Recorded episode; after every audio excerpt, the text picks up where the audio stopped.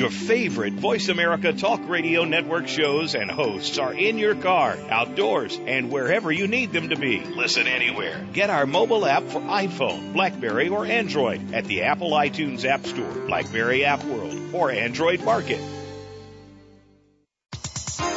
The following program is being brought to you on the Voice America Health and Wellness channel. For more information about our network and to check our additional show hosts and topics of interest, please visit voiceamericahealth.com. The Voice America Talk Radio Network is the worldwide leader in live Internet talk radio. Visit voiceamerica.com. The views and ideas expressed on the following program are strictly those of the host or guests and do not necessarily reflect the views and ideas held by the Voice America Talk Radio Network, its staff, and management.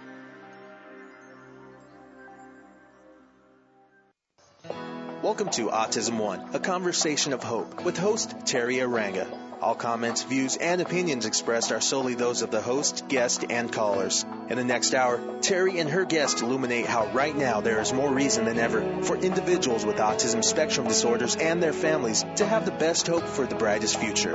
Through education and conversation, there is hope. Here's your host, Teri Arranga. Hello, and welcome to the Voice America Health and Wellness channel and this program, Autism One, a conversation of hope for Tuesday, September 11th. I'm your host, Teri Arranga, here with my guests, Marc Pulver and Robert Shostak. Marc Pulver, who certainly brings a real story of hope, is 54 years old and has autism. Robert Shostak, to give us more background, is Marc's cousin. Marc Pulver was a blue baby, and at age five he had not yet exhibited normal communication skills. Doctors evaluating him at Johns Hopkins suggested he be institutionalized. But thankfully, Marc's parents rejected the suggestion and began searching for help in other directions. Marc's book is called Living Life with Autism, The World Through My Eyes. And I'm so glad that he's here with us today to talk about it. Welcome, Marc and Robert. Mm, thank you. Thank you. Well, Marc, let's start with you. Usually I ask about the take home message at the end of a show, but today we're going to start with your take home message at the beginning. What is it that you want people to know, to do, or not to do? Why did you write your book? Well, because people living with autism and Asperger's, I don't want them uh, to to give up hope.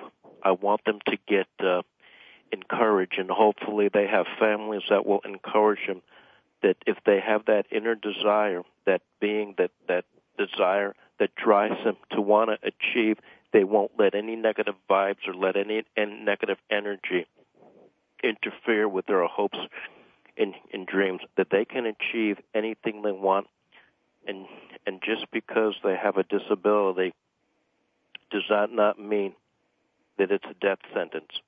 They just have to take another road or another path to achieve the goals that they want to.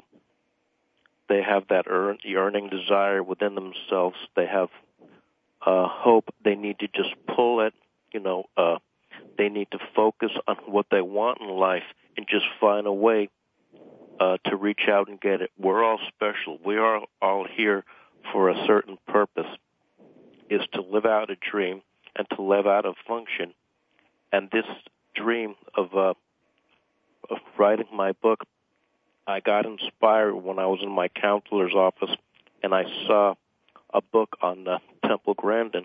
I read the book and saw the movie, and she had special to offer something to offer to get a PhD.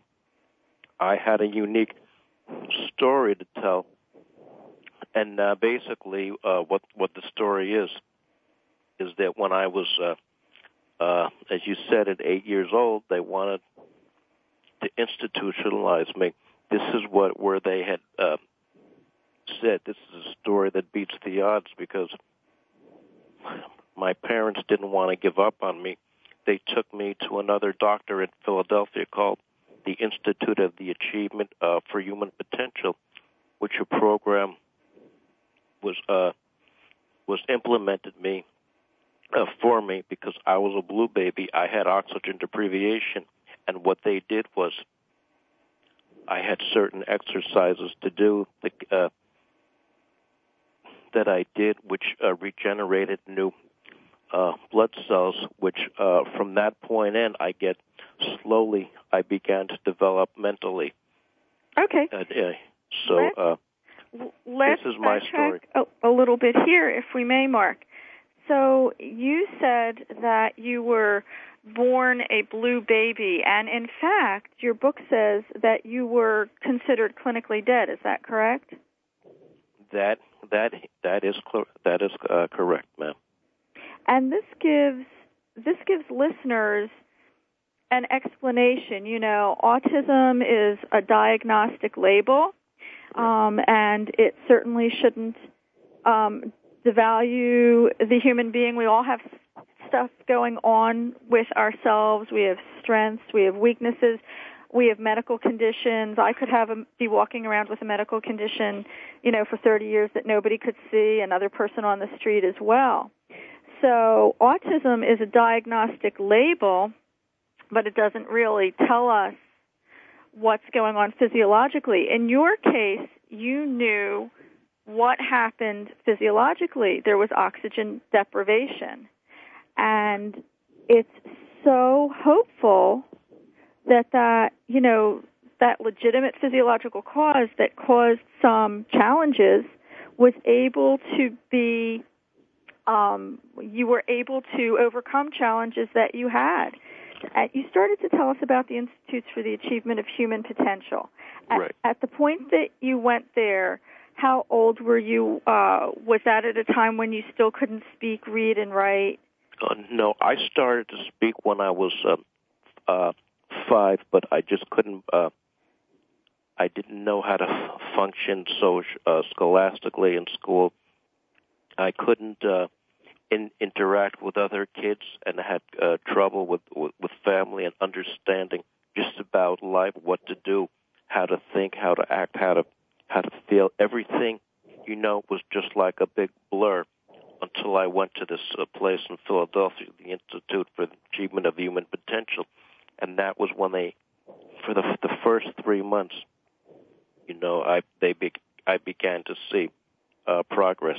I couldn't do certain things, eat certain uh, foods, listen to music. I was restricted to do a lot. You know, I had a three years uh, hiatus with a battery of exercises that I had to do every day on a timely basis. For instance, creeping for 20 minutes, crawling for 15 minutes, ex, uh, patterning with two people each on the side of me and one in the front of me, navigating my head and my legs and uh, arm, arms and legs, breathing through a mask uh, three times a day for a minute, Mm-hmm. having a light shine in my eye ten times in each eye. Ex- exercises like these.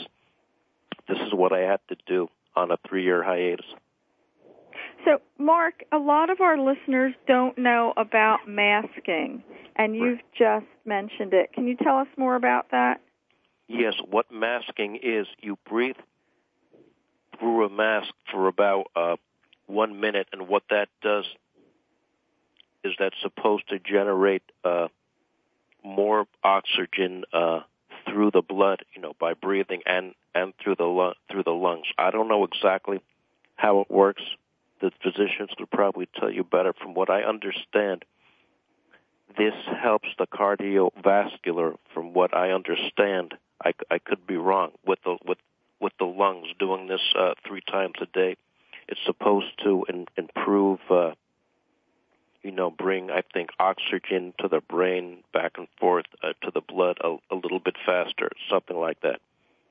Just to let listeners know, um, I know of two people in the United States, and there's probably more, but I know of two people who know more about this if listeners want to look them up, and that's Dr. Alan Sosin, who's in Irvine, California, S-O-S-I-N, and Sarge Goodchild, who has um, active healing in one of the New England states, uh, G-O-O-D-C-H-I-L-D.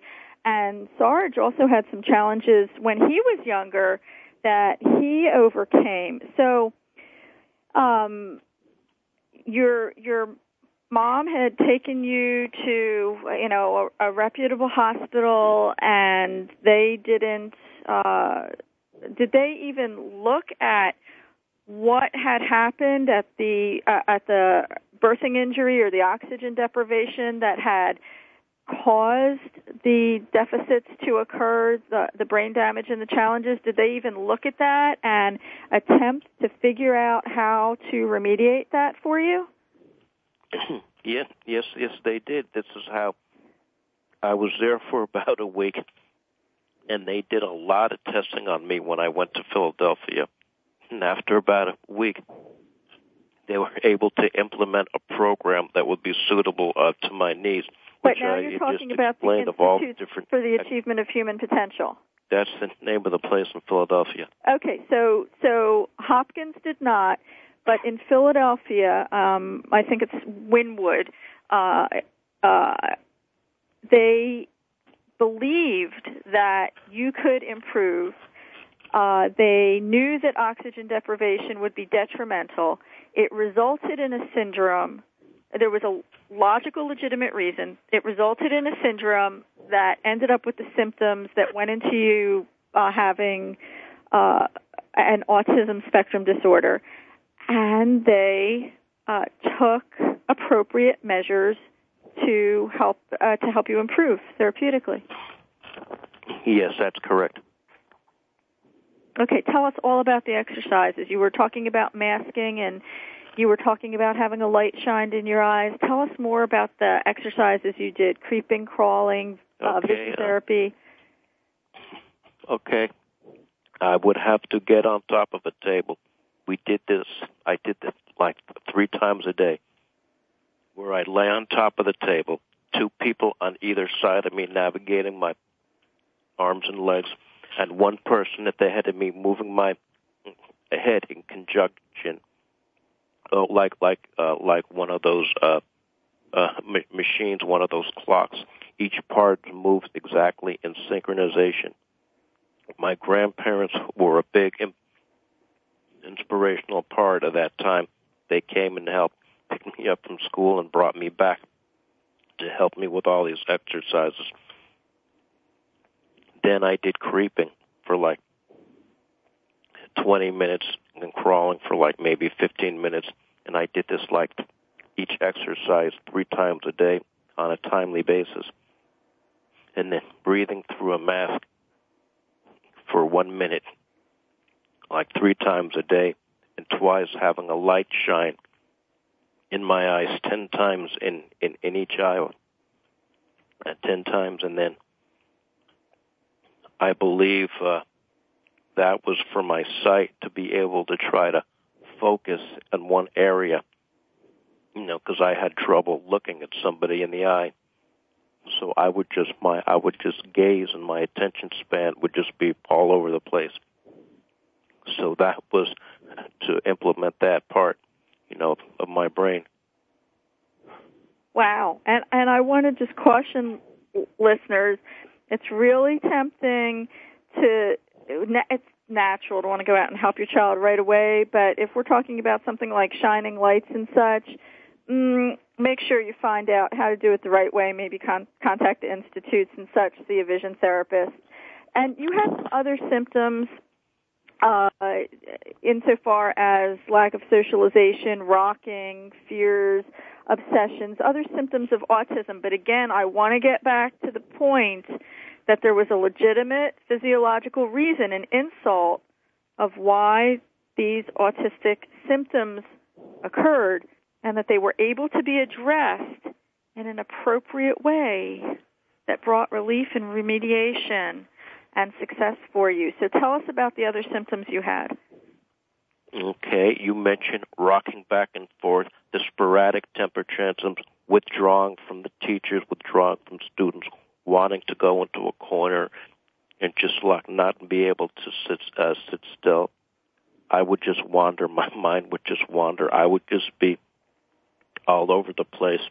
I would just basically have no comprehension of what was going on in, in school. I was constantly being being uh, sent to the principal's office, and on a few occasions being sent home because I just basically did not know the meaning of, of, of conduct. I just did not know how to conduct myself in a manner that I was supposed to conduct myself in. And I was on this lousy medicine called Ritalin.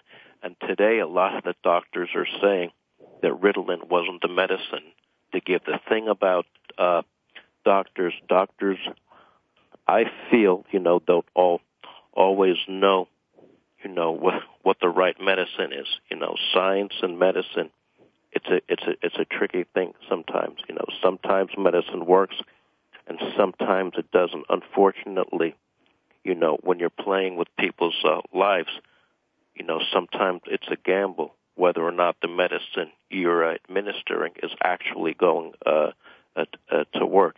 In this case, I think the Ritalin uh, did more harm to me than good because I was more hyperactive after taking the Ritalin, and I've taken this for like uh, uh, two years. Well, Marc, I really appreciate the insight that you're sharing, and I would I would uh, also say that it is particularly risky when it's being used as a band-aid and not using for uh, and not looking for the root cause. And another good point that you made um, is that behavior, your behavior, your conduct, was linked to this underlying physiological syndrome. So you had an insult, a physiological insult, and this physical thing affected your behavior. Behavior isn't just there in isolation. And right. so we need to look for the roots and we need to just not stick some prescription band-aid over it. So it's really great that your family helped you look for the roots. Let's transition over to talking about your family and the people who helped you growing up. I know your cousin Robert Shostak is here, and he's known you your whole life. So uh, we can get some insights now from Robert, and also talk about your parents. Okay. Whoever would like to to share. Well, I'm going to go ahead and say that uh, my mother, you know, when it came to, to finding the the place where I would get get get the help and the care that I needed my mother basically uh, uh, was in the helm as far as she was the nucleus and my inspiration to getting me to where the point that I was today, which getting me into the into the rights into the in, into better schools from this public school. I was in special ed. Then uh, I was taken to. They was suggested that I go into private schools instead of being in a classroom with thirty or forty. Uh, uh, kids with just one teacher. I was in a class maybe with 10 or 15 students and I was able to learn and do a little bit better. I still had I still had my problems, but uh, I was able to do a little bit uh, better. You know, my father helped too, you know, in a lot of different different ways. But mom was the one to really take the bull by the horns and find the doctors that I needed to go. You know, uh, uh, met, whether it was medical doctors, uh, doctors at the Institute in Philadelphia. Mom took the role, you know, and I'm sorry she can't be with with us today, but she was the guiding force behind my uh, achievement in my uh, goals that I had a- a- achieved. Yeah, I spoke with your mom, and you know she seems vibrant. So you know, and really good for her not giving up and you not giving up and her believing in you and and not taking some doomsday words from a mainstream medical establishment as your prognosis. But Robert, what's your on all this? Well, I uh, I think Marc has done a remarkable thing in in producing the book that he has, and um, I think it's a uh, it it's a lesson for every parent now who has a, a child with a an autism problem, um, not to give up, to to do whatever they can to support the child, and to use whatever the latest techniques are for learning and for giving the child the opportunities that they they need to grow and to uh, become whatever it is that uh, they're destined to become.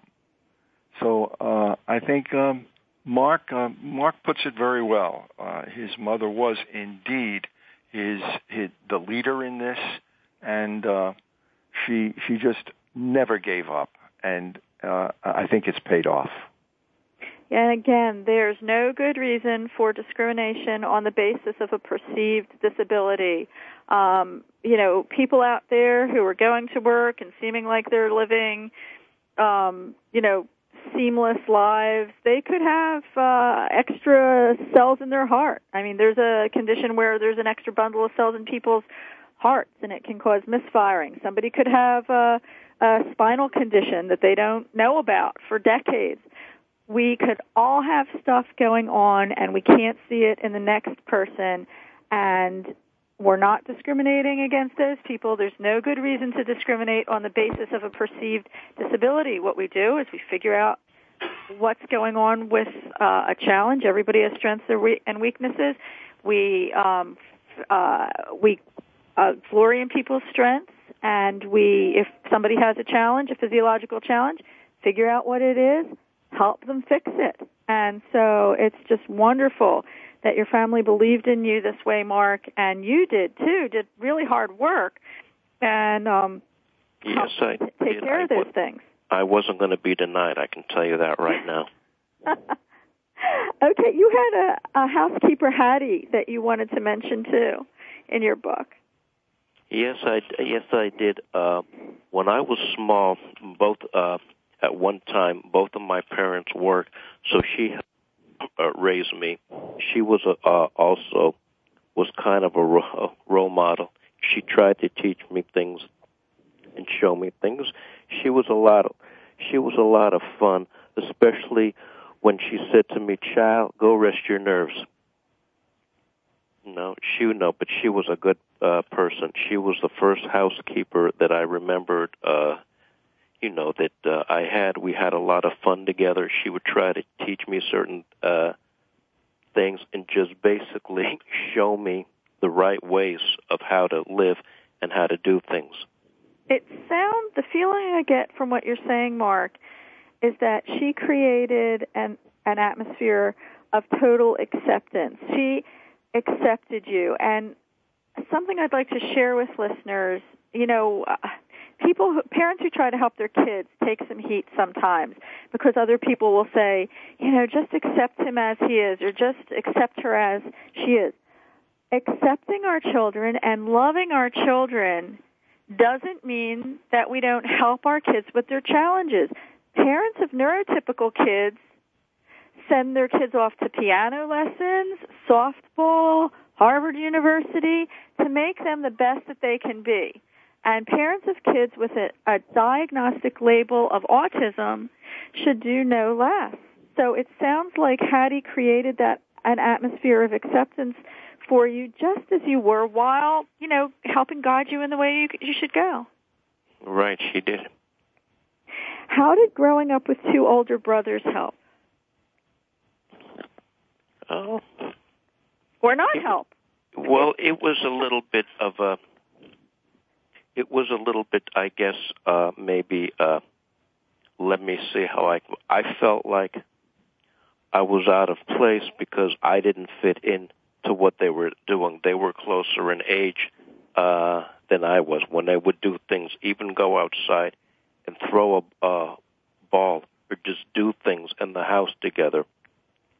I wanted to always be a part of that, but I, I, I couldn't because I wasn't uh, I wasn't in their age group. But uh, my brother uh, uh, Lance, he did help. He, he did help. You know, when it came for the exercises, he was there uh, for the three years. He helped with the patterning and anything that needed uh, to be done pertaining to what my need was. He, he, I will say, he gave up his time uh, for me uh, and his friends and his social life, so he could uh, be there at my time of of, of need. And uh, my brother Jeff, we're very very uh, close. Uh, he uh, he went off to school in uh, in in '68, but we would talk like maybe once a week or once every uh, two weeks, and he would explain uh, different things uh, to me, teach me things, you know, different things. I learned a lot, lot from my brother. And how was your teenage life? Oh, it was a it was a little bit uh, rocky. I was just getting uh, to the, to the point in my teenage life where I really wanted to know what life was all about. You know, going out, you know, with the uh, with with the guys, what uh, drinking was like. But at the same time, I didn't want to uh, get into any trouble. And knock on wood, I didn't get into any trouble. I started experiencing uh, uh, girls. I started, I would say, at the age 14, 15. I started getting interested in girls, wanting to know what dating was like, et cetera, et cetera, and just basically living and being a teenager. It was, it was a, it was a little bit uh, rough when you go to peer pressure. Uh, a lot of them uh, drink heavy and do drugs, and uh, I decided I didn't need that. Uh, my father had a rule uh, about that. If you want to experiment with drugs, drinking, smoking marijuana, my father had a an open door policy. You want to do any of that? You bring your friends here and do it here in in front of me. By doing that, uh, we really didn't need it. It really wasn't a, no, a, a novelty because once you're able to do something, you know, uh, so many times, uh, it really doesn't really uh, mean mean anything. The thing is, you can't do it. That's when you want to do it. So, but my father had an always an open door policy for us uh, and and uh, our friends. It's interesting the phenomena of rebellion, but that we'll leave that for another show. Okay. Haven't got that one figured out. Um, did were you, you were going to mainstream school, regular school, or private school? In my earlier years, I did go to public schools, but I was in uh, special ed. Then in 1969, 1970, I started going uh, to private school. I went to two private schools, but I actually went to high to uh, to Coral Gables High School, which is a public school, and I actually graduated and got my high high school diploma. Well, good for you. Okay. Mm-hmm. I wasn't going to be denied of that either. You know, I, you know, they were going to. uh I did take a couple special ed classes, but I decided I wanted a high school diploma, mm-hmm. so I did whatever was necessary. So I got I have a high school diploma now, plaque hanging up on my wall. So, in addition to the Institutes for the Achievement of Human Potential and the great support of your family, were there any other therapies that you felt helped you greatly? Uh, yes, I do. Uh, going places with my mother, she would teach me things like when, when I was small, driving in the car, she would read certain signs to me, and then coming back uh, from wherever, I would read them out to her. She taught, helped teach me the uh, letters of the al- alphabet. She got flashcards for me, you know, for me to look numbers on one side, numbers, one side, uh, uh, letters, you know, of the alphabet. Like to take me to a museum and, and to the zoo, and I would learn all the names of the different uh, animals, even going to the circus, you know, the acro- the acrobatics, going to uh, boat shows, just different things and different, you know, like like museums and and anything mother could think of uh, mm-hmm. to take me just just to teach me and, and show me and just to get me educated a, a little bit. Yeah, and I would encourage parents not uh, uh to keep communicating with their kids, um, no matter if their kids, uh, if your kids can't verbalize back to you and also include those culturally enriching experiences um, just like any other kid does. Um, how was the work world? What kinds of uh, jobs did you do as an adult to this point? Um, I started working when I was 17 as a dishwasher at this fast food restaurant. And then I went into a short order order cook I spent most of my majority of my life working in, in the food business. Worked in Burger King for 20, owned one for uh, for for like 10. it was a little bit uh, rough. But I learned I learned different things. I learned to manage, and I was able to fit in the in the working world, which was definitely uplifting for me because mm-hmm. then I felt I felt whole. I felt like I could belong. I could actually go out and work just like my father did and make something of myself. Mm-hmm. And to fit in, to actually be a part of something and to bring a paycheck home at mm-hmm. the end of the week, I really had something then to show for myself. That was definitely one of the most uplifting things for me was that I was able to actually go out and work and not sit home in a room and just vegetate. Yeah, so it's really important for parents to um, see that their kids have uh, a micro enterprise or something in store for themselves, training in advance uh-huh. uh, for a vocation for later on. Right. You know, my father was an excellent role model.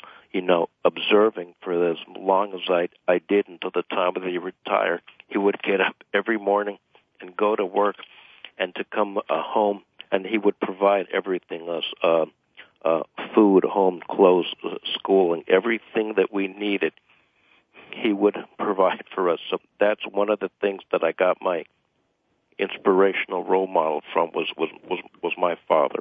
I was that was a learning. Seeing that was definitely a learning experience.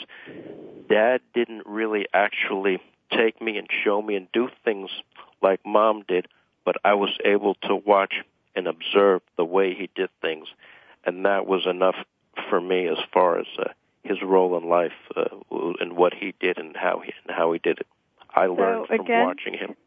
Parents, your kids are taking it in, even if they're not verbalizing it back to you, or they're taking it in. So, Robert, yes. tell us about the dynamics over at the Pulver House, and uh, tell us about how you and uh, Marc, uh, what you guys did together as Marc was getting older, adolescent, teenager, family holidays. Well, we um, we spent a lot of time together because in 1971 uh, I moved with my family uh, to Miami, and we had much more contact with the Pulvers. Uh, Sybil is my first cousin, and uh, we were very close as children, and we were very happy to be close to each other now in the Miami area. So we did spend a lot of time together.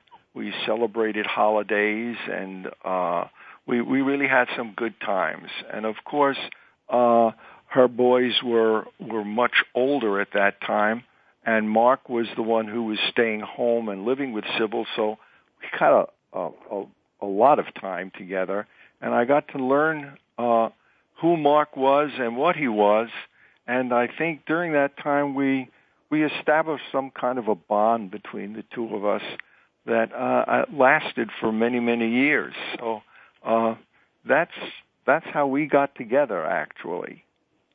Now, as far as how we got to the point of writing a book, that's a kind of a funny story because all of the time that I spent with Marc, um, I didn't see him as a uh, as a as a super intellectual.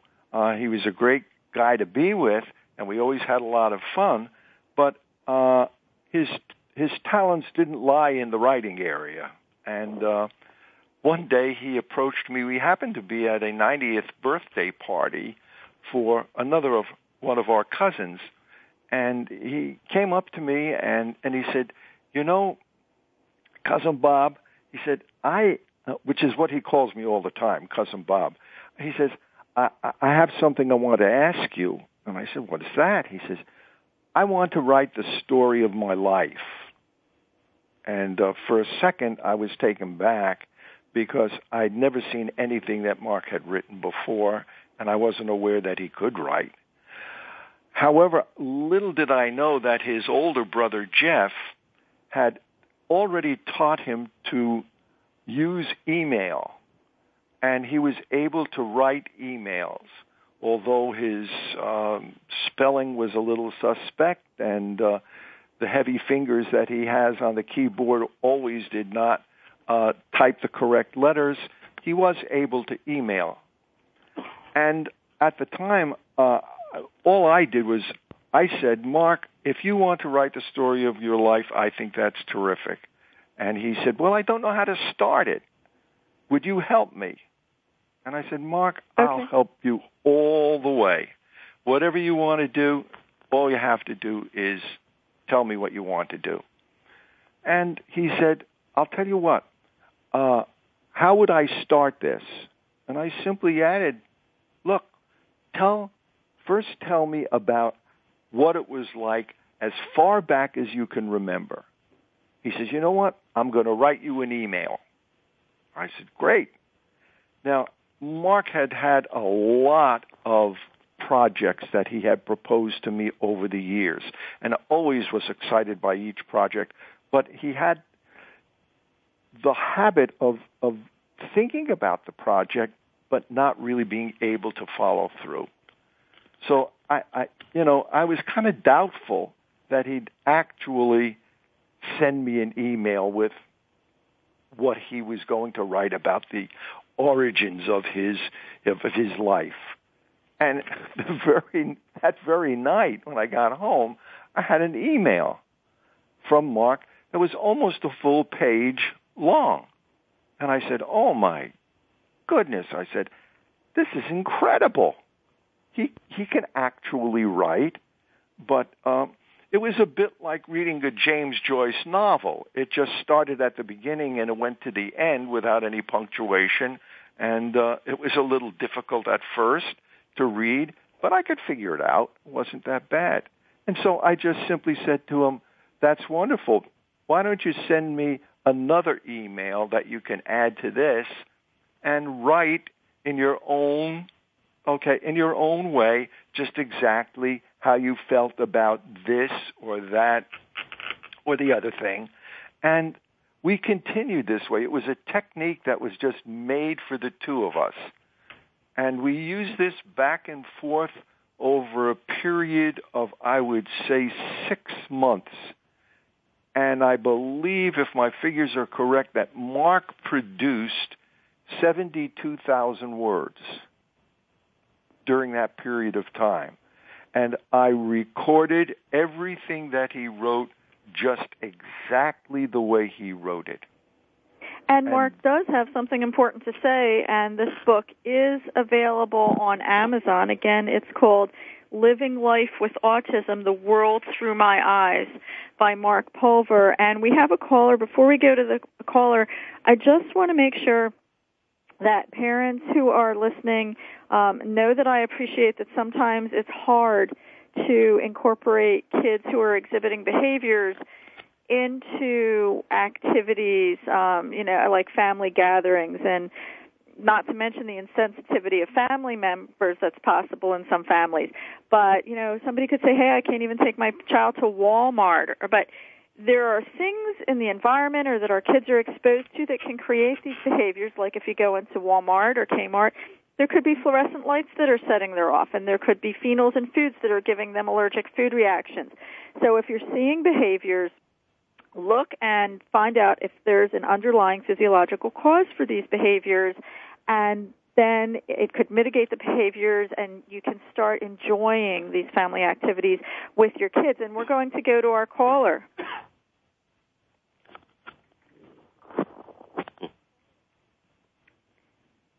Uh, do we have our caller on the line? You do. Okay, can you introduce yourself? Yes, Teri. My name is Pat O'Malley. Hi, Pat.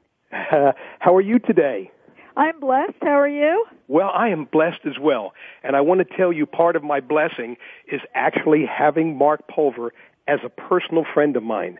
Marc and I became friends, I'm going to say 12, 14 years ago, uh, when a person that Marc was in business with, uh, and and he came up to my home in Clearwater, Florida, and I met Marc. And when I met him, I knew there was something special about him. And believe me, Teri, I'm not talking about the autism.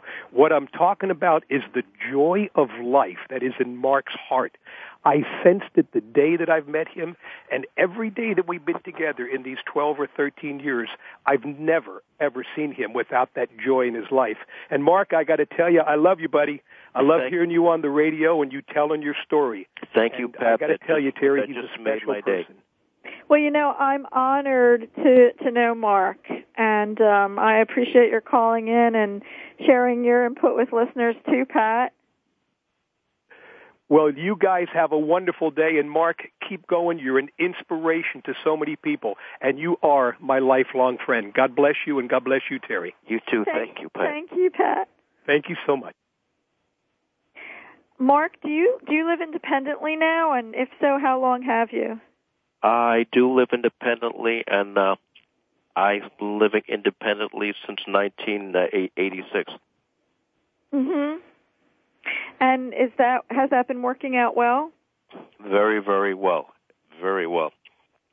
I So- I love my I love my independence.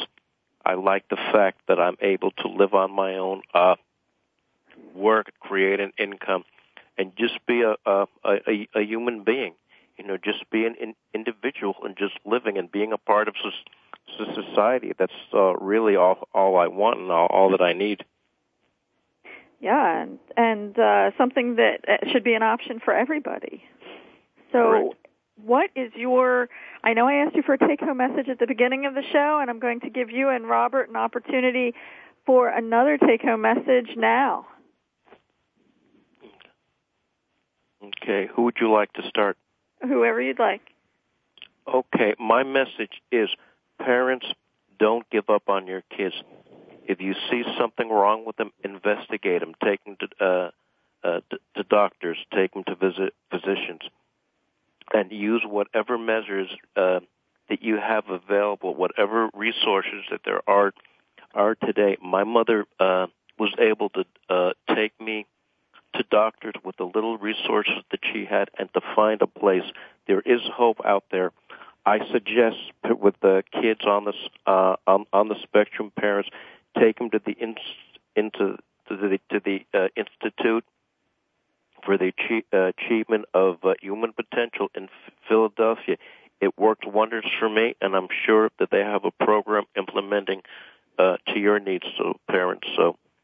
Uh, and where can people find you, Marc? And what's on your radar coming up? Any events or? Okay. Uh, my email is mwpul at yahoo dot com. Okay, And- and you have a website. Yes, my website is uh, www dot mark with a C pulver p u l v r uh, dot com either online or Amazon online either at my website or Amazon.com. You may purchase my book. And Robert? Yes. I guess you want me to sum up some of my feelings about all of this, and all I can say is that I, I, I am so happy to be a part of all of this. Uh, I uh, I guess I uh, I did doubt Marc at first, uh, but right now I don't doubt anything that he wants to do. I, I think that um, I think that autistic children, uh, of course, need the the kinds of help that we're we're now developing. Some of the new research is turning up all kinds of things that uh, can help children. But even the the the adults today uh, who don't get as much attention as as the children uh, are are hiding things inside of them, and I think that part of our job right now is to see if we can't open them up to whatever it is that it that lies within their potential. And if we can do that kind of thing, we'll be doing the kinds of things that uh, I think people need for people who cannot, uh, at first, do the the things that they would really like to do. And uh, I think that's one of the most important things that uh, we can take away from this. Mhm. Yes, I would encourage parents that even if our kids have challenges, that doesn't mean that they don't have a mission and a purpose. So, as Marc said, don't give up. We're all special people. Yes. So, well, Marc, I'm honored to know you. And thank you for contacting me. And thank you, Marc and Robert, for sharing your time today. And Pat O'Malley, who called in. So uh, we hope we'll be hearing more from you in the future, Marc. Okay, I sure hope so. Thank you so much. It was a privilege for me to be on the show with you. Thank You're you quite- also. I I really enjoyed this. You're quite welcome. We'd also like to thank this program's sponsors, OxyHealth and Superberries, and to our listeners, thank you for tuning in to the Voice America Health and Wellness channel. Thank you for listening to Autism One, a conversation of hope. To contact Teri or get more information, visit autism1.org. Tune in next Tuesday for another hour of education and conversation on Autism One, a conversation of hope with Teri Arranga. Thanks again for listening to the preceding program brought to you on the Voice America Health and Wellness Channel. For more information about our network and to check out additional show hosts and topics of interest, please visit VoiceAmericaHealth.com. The Voice America Talk Radio Network is the worldwide leader in live Internet talk radio. Visit VoiceAmerica.com. The views and ideas expressed on the preceding program are strictly those of the hosts or guests and do not necessarily reflect the views and ideas held by Voice America Talk Radio Network, its staff, and management.